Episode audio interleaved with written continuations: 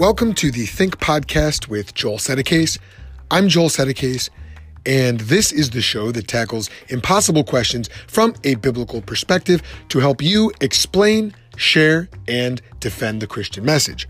On today's show, I'm going to be reading a blog post that I wrote for the Think.Institute website. But before I do, I want to remind you about the book giveaway that is happening at the end of March.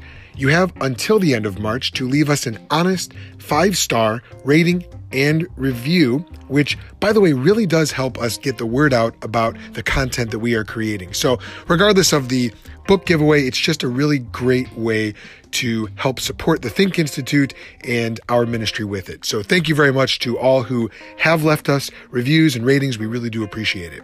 So, I wanted to let you know about that. And now, on with the show.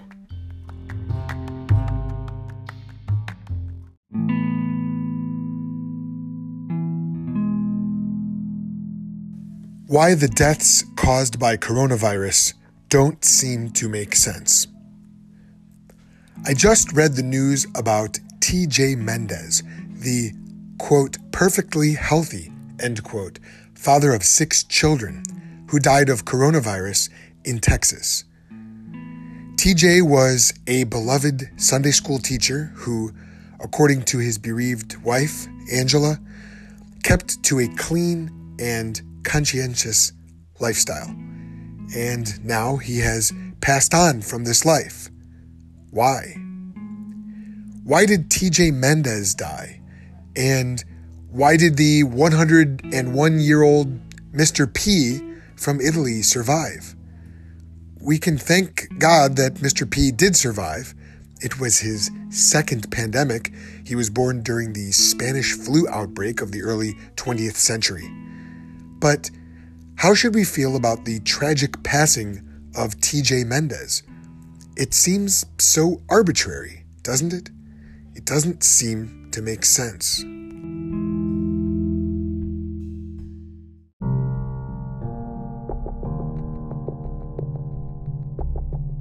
What does Jesus have to say about senseless death?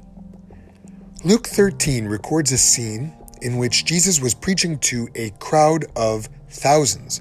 Remember those from before the days of social distancing? And a few of the news junkies of those days came and, quote, reported to him about the Galileans whose blood Pilate had mixed with their sacrifices, end quote.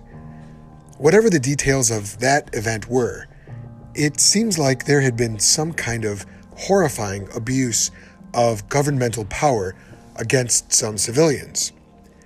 The implication of their question was maybe those Galileans were bigger sinners than the rest of us.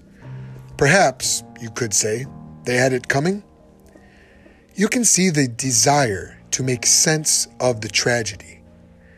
This is a universal human impulse, which we certainly feel even today when confronted by the deaths of those who just don't seem to deserve it.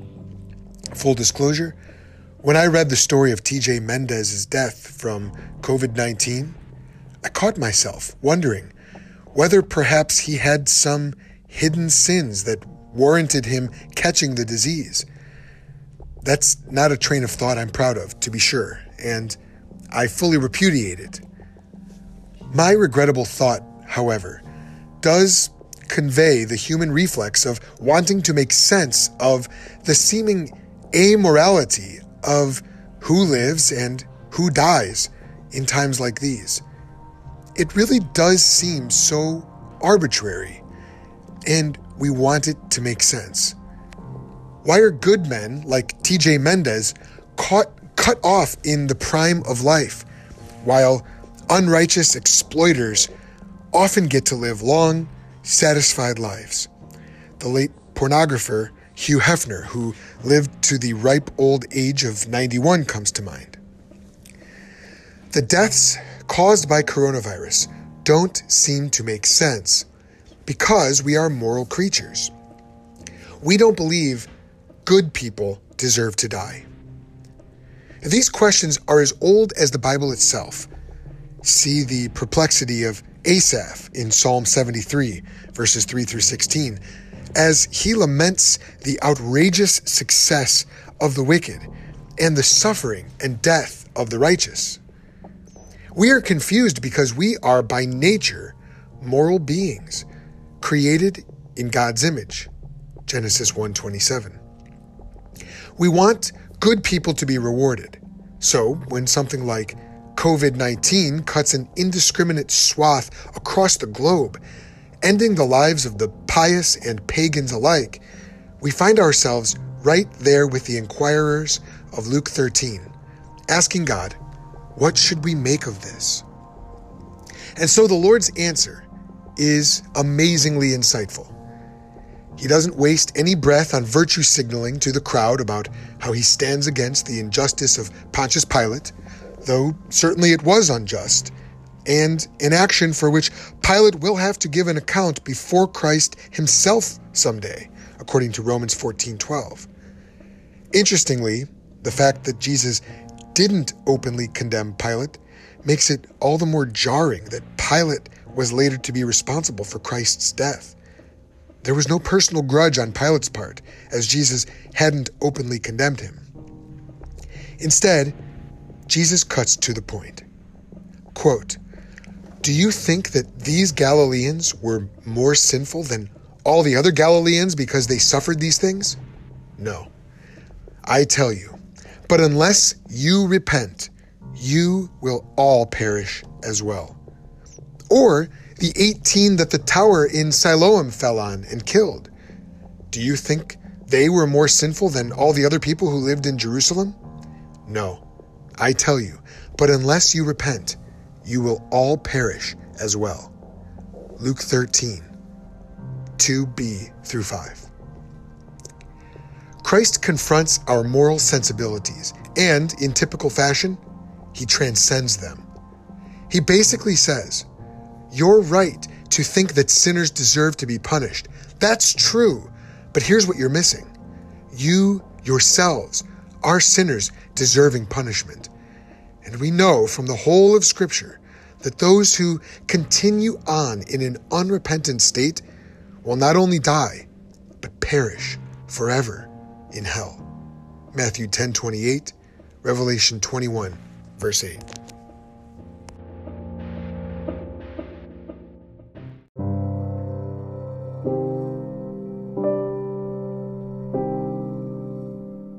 Coronavirus, a wake up call. The Lord Jesus gives a stark wake up call, and it's one we must needs pay attention to in these days of COVID 19 panic and pandemic. In a sense, this is a virus that attacks both the deserving, college students who party on over spring break despite warnings to cease and desist, and undeserving, Sunday school teachers, loving grandparents, and even children. In another, very real sense, though, we are all deserving. The wages of sin is still death, Romans 6:23. And sooner or later, the grim reaper is going to find each one of us. It might take the form of a virus or a car accident, or we might pass away in our sleep, surrounded by loved ones at a ripe old age. But death is on our tails, and no length of quarantining in our homes can possibly prevent it from catching up to us in the end.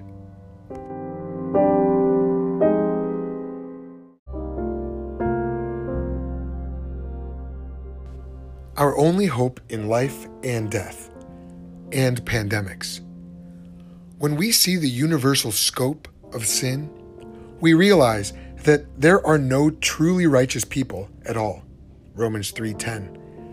There is no one who deserves eternal life. Seen in that light, the deaths we read about are still tragic. Death is an enemy, according to Scripture, but they do make sense. Sin merits death, and we are all infected with sin. The Bible does not soften the blow when it comes to diagnosing our true disease, sin, and its fatal symptom, death. But it does offer a cure. Look again at the words of Jesus. Quote, No, I tell you, but unless you repent, you will all perish as well. Repentance, in a biblical sense, is the turning away in one's heart and mind from previously cherished sin and turning instead to Christ Himself. It is coming to God with empty hands and saying something like, I see now that I am no better off than any of the folks I see suffering around me.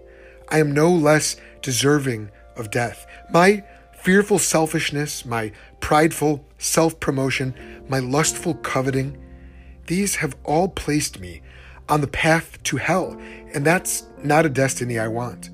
Instead, I want life, real, everlasting life. And I believe it can only come from Jesus. I believe He died for my sins, and that He came back to life, just as you planned, God. I believe He is Lord today even over our seemingly chaotic situation today, and I want to live for Him instead of myself. I receive Jesus into my life as my Savior and my sovereign Lord. According to the Bible, that recognition, which the Apostle Paul called the good confession in 1 Timothy 6 12 and 13, is the key to eternal life and hope that sustains you. Whether you face life or death, or in times like these, both at once. When you repent and trust in Jesus, God will forgive you and give you eternal life. John 3:16. That doesn't mean you won't catch a virus.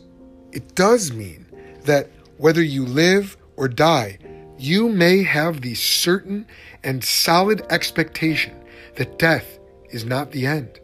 Rather, death becomes the transition point into a level of glorious existence in God's presence greater than any of us earthbound creatures can possibly imagine. The future destination of every repentant follower of Jesus Christ is a new heaven and earth that will be free from the fear and waste of disease, free from tragic headlines about Sunday school teachers dying too young, and free from the presence of our own sin. I am grateful that God chose to look at me, a sinner deserving of a fate far worse than COVID 19, and said, Jesus believes in my son. Even if he dies, yet shall he live. John 11 25. I pray that everyone who reads this, who hears this podcast, would discover the same priceless gift through repentance and faith in Jesus Christ.